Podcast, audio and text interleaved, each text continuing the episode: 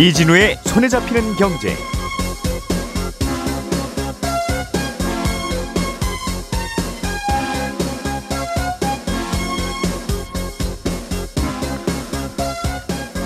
안녕하십니까 이진우입니다. 아, 요즘 중국산 전기차의 시장 점유율이 저렴한 가격을 무기로 빠르게 올라가고 있습니다. 그러자 유럽에서는 어, 중국산 전기차를 대상으로 불법 보조금을 주는 게 아닌지 조사에 착수했고요. 그 조사 결과에 따라서 중국산 전기차에 대한 관세를 높일 것으로 보입니다. 이제는 대출 한도를 계산할 때 최대 40년까지만 나눠서 계산할 수 있게 됐다는 소식. 그래서 대출 한도가 줄어든다는 소식을 어제 전해드렸는데요. 변동금리로 대출을 받을 땐 어, 대출 한도가 좀 더 줄어듭니다. 아, 스트레스 DSR이라고 해서 일정 수준의 가산금리를 적용하기로 했는데 무슨 내용인지 알아보겠습니다. 우리나라 부동산 PF 대출 잔액과 연체율은 증가했는데 연체율의 증가폭은 좀 줄어들고 있답니다. 아, 이 데이터를 어떻게 해석해야 되는지 좀 알아보겠습니다. 9월 15일 금요일 손에 잡히는 경제 바로 시작합니다. 우리가 알던 사실 그 너머를 날카롭게 들여다봅니다. 평일 아침 7시 5분 김종배의 시선 집중.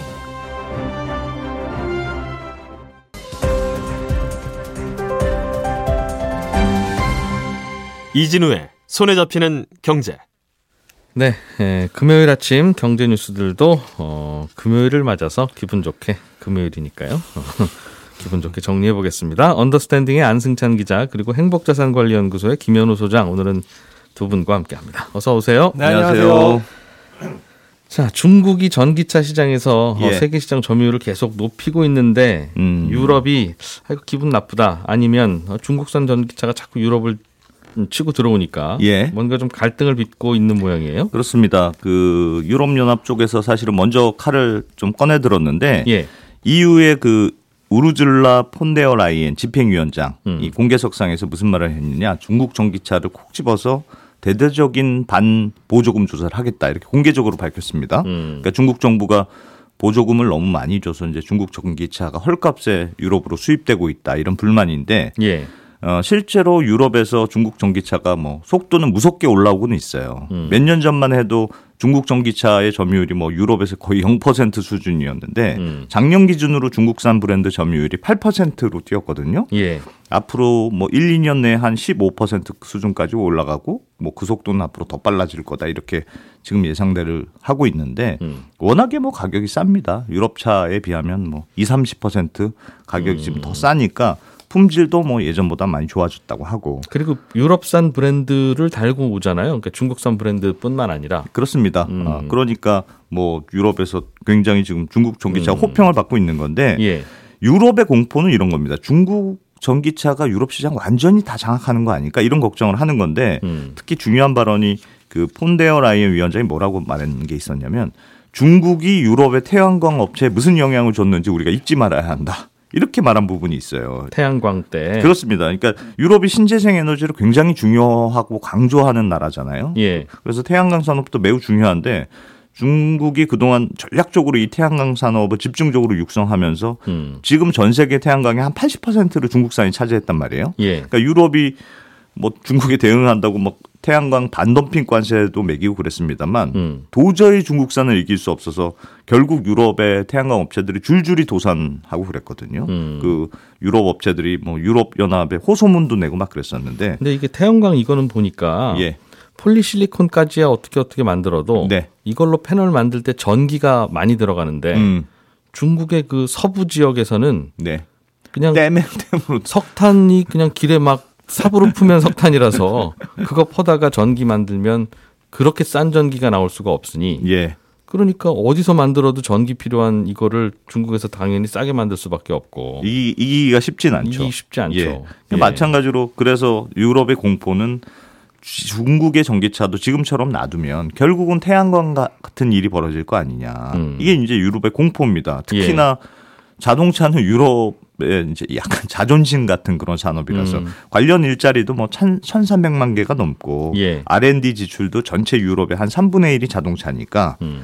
유럽 입장에서 자동차는 절대 포기할 수 없는 그런 산업이라고 볼 수 있고 특히나 뭐 2035년부터는 아예 내연 기관차 판매는 중단하겠다 이렇게 선언했잖아요. 그러니까 예. 무조건 전기차로 지금 돌아서야 하는 상황인데 음흠. 그래서 유럽 입장에서는 전기차 시장에서도 유럽의 경쟁력이 좀 유지되는 게 중요할 것 같은데 예. 중국 전기차가 너무 무섭게 치고 오니까 이러다가 이제 우리 다 뺏기는 거 아닐까 이렇게 걱정하는 거고 음. 어 아직 뭐 중국 점유율이 사실은 숫자로 보면 압도적인 숫자는 아닌데 네. 유럽에서 만드는 전기차도 사실 따져보면 다 중국산 아니냐. 음. 그러니까 CATL 같은 어, 중국의 배터리, 배터리. 탑재하는 음. 경우가 워낙 많으니까 지금 유럽에서 CATL 점유율이 한 34% 정도 되거든요. 예. 그러니까 유럽 전기차 만들더라도 그 안에 배터리는 또 다 중국 거니까 음. 지금도 너무 중국 비- 비중이 높아서 불안하다. 뭐 음. 이런 생각을 하는 것 같습니다. 그 마음이야 이해가 됩니다 유럽이 당연히 자동차 시장을 지키고 싶고 네. 중국산 자꾸 파고 들어오는 게 찝찝하고 예. 설레도 있고 음. 야 어떻게 이 가격으로 만들지 음. 본인들도 놀라면서 중국산 자동차 타고 있을 거고 그렇습니다. 이해는 되는데 이게 뭐 방법이 있나요? 아, 그러니까 지금 관세를 추가로 좀 매기는 방법을 검토하는 것 같은데 지금 유럽으로 들어오는 중국 전기차에 10%의 관세를 매기고 있거든요. 만약에 유럽연합이 이번 그 중국 전기차에 대한 반보조금 조사 이걸 통해서 문제가 있다고 판단이 되면 음. 한 15%가량 추가 관세를 지금 매길 것으로 예상이 됩니다. 그러면 네. 한25% 관세가 되는 거잖아요. 음. 이 정도면 아, 지금 미국이 중국 전기차에 매기는 관세가 27.5%거든요. 예. 그러니까 대충 어, 유럽도 미국 수준으로 어, 관세를 매기겠다 이런 전략으로 보이는데 예.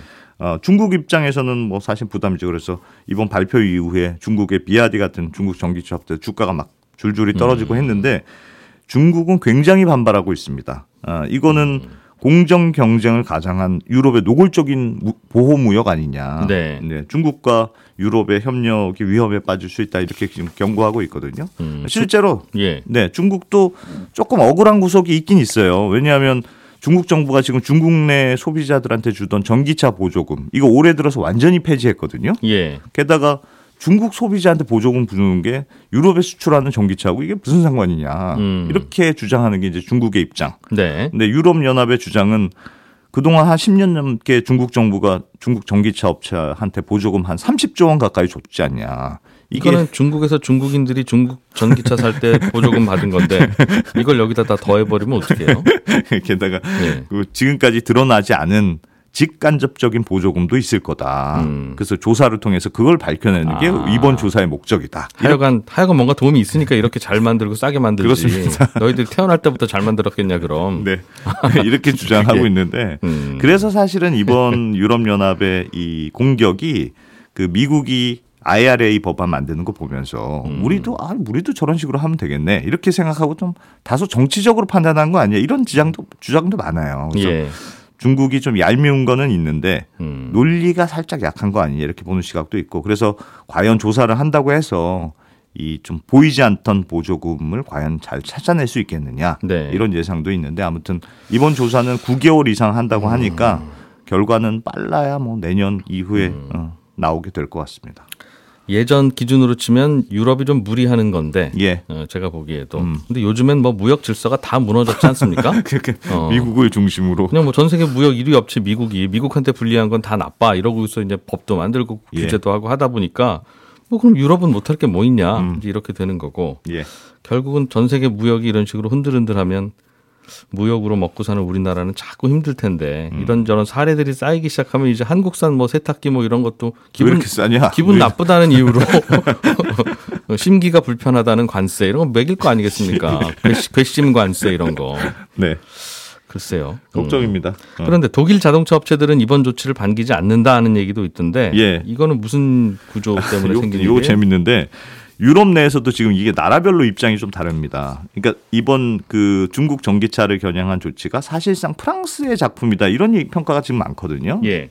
왜냐하면 이 폰데어 라이엔 위원장이 이번 반 보조금 조사 하겠다 이거 발표한 것도 프랑스에서 발표했고 음. 특히나 프랑스가 그 동안에도 중국 전기차를 겨- 겨냥해서 프랑스판 IRA 요 법안 만들려고 그 동안도 추진하고 있었습니다. 음. 그런 차에 유럽연합 전체 차원에서 어, 중국 전기차를 견제하는 조치가 나온 거니까 예. 프랑스 입장에서는 야 우리도 하려고 그랬는데 진짜 너무 잘 됐다 이렇게 환영하는 목소리가 많고 음흠. 특히 프랑스는 잃을 게 없는 게 중국 내에서 프랑스 자동차의 점유율이 지금 형편없이 떨어졌어요. 음, 뭐- 푸조, 뭐 시트로행 이런 그렇습니다. 거요. 르노 음. 이런 프랑스 자동차 점유율이 중국에서 0.4%, 1%도 안 되는 상황이니까 잃을 게 없군요. 프랑스. 게 없어요. 그래서 우리 좀 마음껏 공격한다 이런 건데 독일은 상황이 완전 다르죠. 뭐 폭스바겐, BMW, 벤츠 이런 독일 자동차들의 중국 점유율은 여전히 17% 정도 되고 예. 특히 폭스바겐은 중국 비중이 굉장히 높습니다. 그래서 음. 만약에 중국이 화가 나서 유럽 자동차 판매에 불이익을 주게 되면 독일 차가 아주 직격탄을 맞게 되는 그런 구조로 돼 있거든요. 아하. 그래서 독일은 지금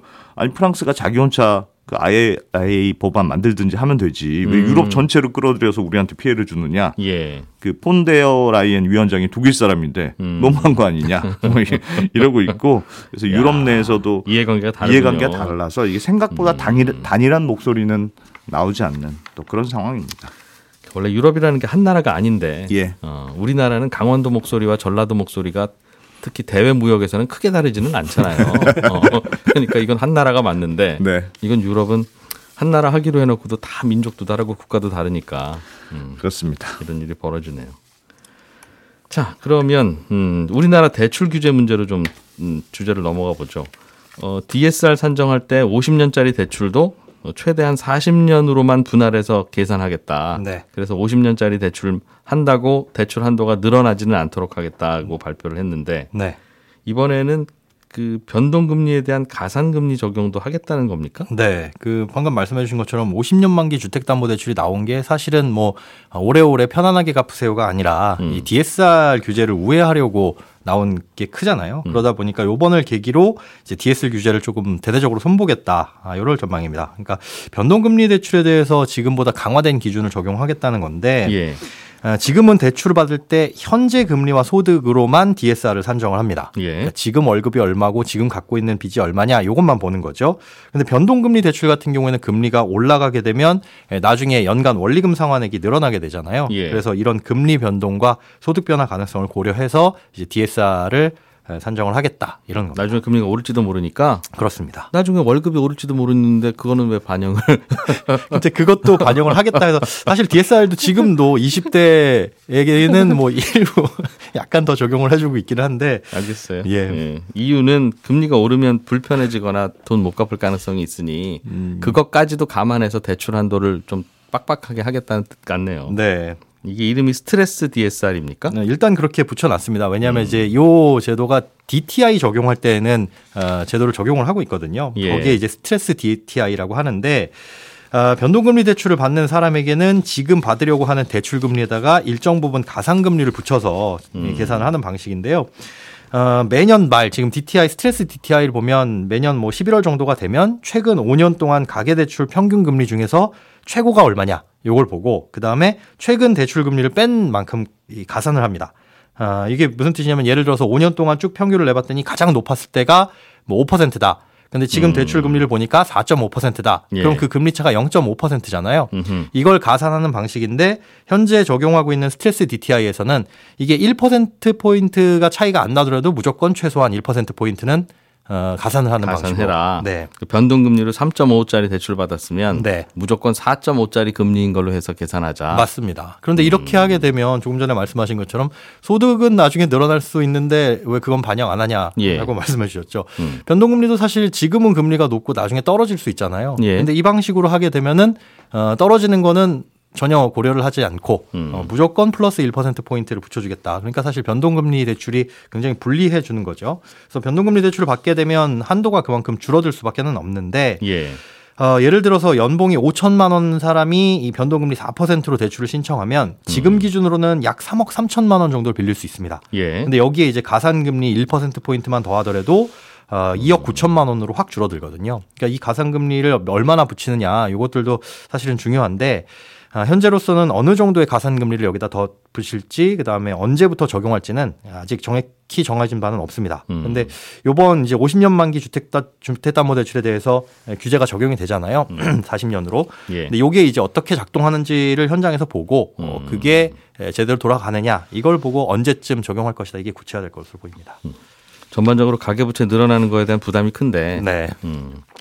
그걸 어떻게 좀 규제할 거냐? 네, 그래도 말은 되는 그 규제 방식이기는 하네요. 네. 변동금리가 이리저리 올라갈 수 있으니 올라갈 거 감안해서 올라갔다고 치고 어, 보수적으로 한도 매기겠다. 네. 음.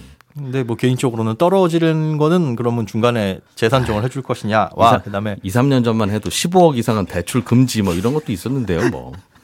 이, 이 정도면 그래도 부드러운 규제인 것 같습니다. 네. 개인적으로는. 50대 연령대 이상은 더 깐깐하게 예, 심사할 거라는 얘기도 계속 나오고 있던데. 네, 그렇습니다. 이 예. 50년 만기 주택담보대출을 취급할 때는 무조건 40년 만기로 계산을 해라. 그런데 여기에 이제 덧붙여서 어, 중장년층 같은 경우에는 소득이 줄어들 수도 있잖아요. 그런 경우에 이제 어, 나중에 어떻게 상환을 할 것이냐, 이 향후 소득에 대한 평가, 이거의 안정성, 이제 이거 이 부분은 은행으로 그 칼을 넘겼습니다. 음. 지금 현재 에, 50년 만기 주택담보대출을 받은 사람들의 연령대를 보니까 한 13% 정도가 60대 이상이라고 합니다. 예. 뭐 이분들이 끝까지 갚을 수 있을 것이냐, 그거는 불가능하지 않냐. 그래서 이런 것들에 대한 대출은 좀 줄여야 된다라는 예, 얘기가 나왔었던 건데요. 근데 예. 사실 우리나라 주택담보대출의 평균 상환 기간을 보면 한 7년에서 8년 사이이기 때문에 음. 실제로 뭐 40년짜리 주택담보대출이든 50년짜리 주택담보대출이든 끝까지 가지고 사는 가는 사람은 거의 없죠. 예. 아, 그런데 여기다가 이제 덧붙여서 생애 주기별로 소득 변화를 감안해서 DSR을 산정하는 방안을 뭐 처음에는 논의를 했다고 하는데 네. 그거는 이제 중장기적인 과제로 넘겨놨습니다. 그러니까 우리가 한 50대쯤 대출을 받을 때는 그때 소득이 거의 대부분 많이 높기 때문에 대출을 많이 받을 수 있는데 네. 점점 갈수록 이제 소득이 떨어지는 것 이런 것들도 DSR 산정할 때 반영을 해야 되는 거 아니냐 라는 얘기가 나왔지만 이 부분에 대해서는 뒤로. 넘깁니다. 현실적으로 열심히 돈 모아서 이제 네. 은퇴 앞두고 이제 이사 같은 거 안 다니고 내 집 마련해서 그냥 살, 살랜다. 네. 이자는 모아둔 돈으로 좀 내다가 나중에 또 집 좁혀가고 할 때 이 집 팔면 되지. 예. 라고 생각하고 대출 받으시는 경우들이 꽤 있을 텐데. 어, 그렇죠. 그럴 때는 이제 뭐 10년 만기 대출로 받으면 지금 부담이 너무 크니까 거의 뭐 이자만 내는 식으로 거치식은 없으니까. 없으니까 이제 사기가 어렵고. 네. 그러면 50대 이후에는 그냥 이미 사둔 집 없으면 전월세 다니세요. 네. 하는 얘기가 되는 거라서 맞습니다. 또 반발도 좀 있겠네요. 요즘 부동산 PF 대출은 어떻게 되고 있습니까? 한동안 이것 때문에 시중 금리도 많이 올라가고 예. 이것 때문에 사실은 전국에서 지금 아파트 공사 현장이 멈춰 있고 네. 그러는 바람에 공급이 잘 안 될 거다 이제 걱정이다 이런 얘기도 나오는 거 아니겠어요? 맞습니다. 작년부터 이게 문제가 되고 뭐 올해 초까지만 하더라도 연체율 급증하고 있다라는 얘기들이 많이 나왔는데 한 한두 달 정도는 이게 좀 잠잠했습니다. 소리가. 그런데 6월 말 기준 국내 부동산 PF 대출 잔액을 보니까 예. 아, 1분기보다는 1조 5천억 원 정도가 오히려 늘어났습니다. 아, 연체율도 3월 말보다 6월 말이 아, 0.16%포인트 상승해서 2.17%인데 요게 이제 평균 연체율이고 금융기관별로 보면은 굉장히 이제 차이가 큽니다. 증권사가 가장 높은데 6월 말 기준 연체율이 17.28%나 돼요. 음. 어, 그 다음이 이제 저축은행 4.6% 정도고 그 다음에 캐피탈인데 보험사와 은행 같은 경우에는 0%대입니다. 뭐 보험사는 0.7%, 은행은 0.2% 정도 되는데 음. 증권사의 연체율이 이렇게 두드러지게 높은 건 대출 잔액이 예, 5. 아, 5조 5천억 원 정도. 그러니까 아까 총 대출 잔액이 133조라고 말씀드렸는데 그 중에 이제 5조 5천억 원밖에 안 되니까 규모는 작습니다. 그런데 작은 규모라고 하더라도 위험한 곳에 그만큼 많이 빌려줬다는 뜻이죠. 예. 아, 작년 중순부터 말까지 이제 PF 시장이 안 좋다, 대출이 잘 안 나온다, 뭐 돈이 잘 안 돌고 있다라고 할 때 은행이나 이런 곳들은 뭐 PF 대출을 줄이기 시작했는데 그때 오히려 이제 증권사나 아, 저축은행 같은 경우는 이쪽에 공격적으로 영업을 어, 했던 이유도 크고요. 은행이 대출 갚으라고 하는 거, 네, 알겠습니다 하고 가서 증- 증권사 가서 빌려서 그 돈으로 갚았다는 거죠. 네, 그런 느낌입니다. 그리고 나서 계속 연체 시작되고 있다. 네. 음. 아, 근데 이제 연체율 증가폭 같은 경우는 아까 3월 말보다 뭐 이 0.16%포인트 상승했다고 했는데 이게 증가폭은 기존에 비해서는 줄어든 겁니다. 음. 근데 그게 시장이 안정돼서 그러냐, 부동산 시장이 좀 좋아지는 거냐, 아, 근데 그런 이유는 아니라는 거죠. 아, 지난 4월에 이제 부동산 PF 부실 우려가 커지면서 요 대책 마련에 들어갔거든요. 그 대책이 나올 때 뭐가 있었냐면 PF 대주단이라는 걸 가동했습니다. 예. 이게 뭐냐면 돈을 빌려준 금융기관들끼리 모여가지고 제때 돈 못 갚고 있거나 아니면 앞으로 못 갚을 것 같은 사업장에 대해서는 미리 이 금융기관끼리 협의를 해서 만기를 연장을 해주거나 좀 원금을 조금 깎아주자 이자를 일부 깎아주자 이렇게 협의를 하는 거예요. 예. 아, 대상은 3개 이상의 금융기관을 끼고 100억 원 이상의 PF 대출을 받은 사업장, 요게 대상이고요. 음. 현재 187개 사업장이 적용이 되는데 그 중에 81%, 152개 사업장이 현재 요 조치를 받아가지고 만기가 연장되거나 뭐 이자가 아, 미뤄졌거나 신규 자금을 지원받았거나 이런 조치가 시행 중입니다. 음, 몸이 아픈 부동산 PF 사업장은 일단 다 입원시키세요. 그거군요. 맞습니다. 음. 네, 그러니까 증권사 PF 같은 경우에는 5조 2천억 원 정도가 만기가 연장됐거든요. 음. 73%. 그러니까 연체율 증가 속도가 떨어진 건 사실은 그때 이래서? 네, 음. 이걸 만기를 연장해 줬기 때문이지 뭔가 상황이 나아지진 않은 것이다. 그래서 예. 앞으로 부동산 경기가 회복되지 않으면 오히려 그러게요. 음. 이자가 늘어나는 상태로 부실이 될 수 있어서 더 큰 손실이 발생할 수 있을 것 음. 같습니다. 여기는 부동산 경기가 한참 좋아져야 이제 뭔가 슬슬 회복의 기미가 올 텐데 네. 부동산 시장 여기서 더 좋아지면 안 됩니다라고 하는 게 요즘 정부의 스탠스인 것 같아서 네. 야, 뭘 살려야 되죠 그러면? 참. 정한 수준을 찾는 게 음. 가장 어려운 것 같습니다. 곧 이어서 친절한 경제로 이어가겠습니다.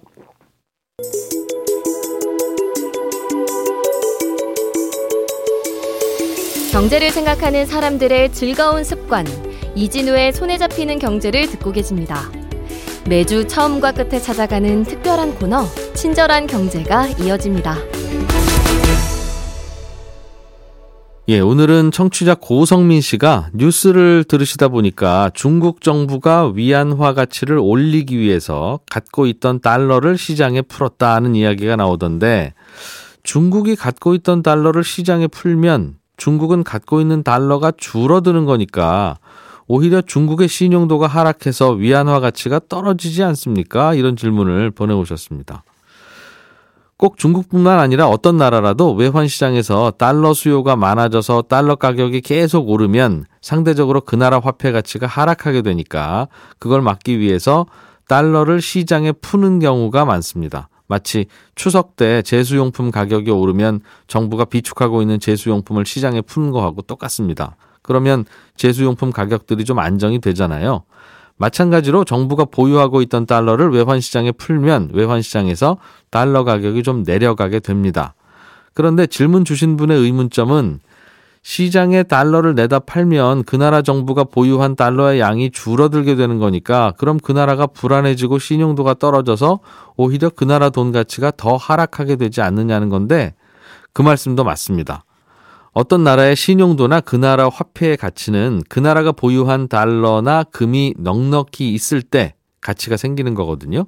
우리나라 원화든 중국 위안화든 그냥 그 나라에서만 돈이라고 약속하고 쓰는 거지 사실은 국제 거래에서는 쓸 수 없는 종이 조각이잖아요.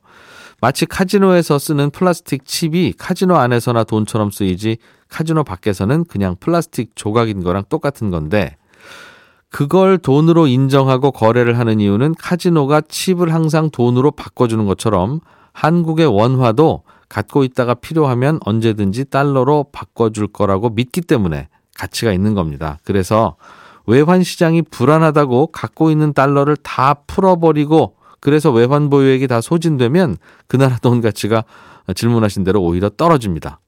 하지만 그걸 알기 때문에 외환 보유액이 다 소진되도록 다 써버리지는 않으니까 추석 때 제수용품 풀듯이 가격이 잠깐 안정되는 겁니다. 다 써버리면 질문하신 것처럼 그 나라 돈 가치가 오히려 하락합니다. 경찰이 총을 쏘면 범인이 위축되지만 그렇다고 그 총알 다 써버린 게 들통나면 그때부터는 경찰이 위험해지잖아요. 정부가 갖고 있던 달러도 똑같은 원리입니다. 조금씩 쓸 때는 효과적인데 한꺼번에 다 써버리면 오히려 위험해집니다. 질문 보내주신 고성미 씨께는 저희가 준비한 소정의 상품 보내드리겠습니다. 지금까지 이진우였고요. 저는 다음 주 월요일 아침 8시 30분에 다시 오겠습니다. 함께 해주신 여러분 고맙습니다.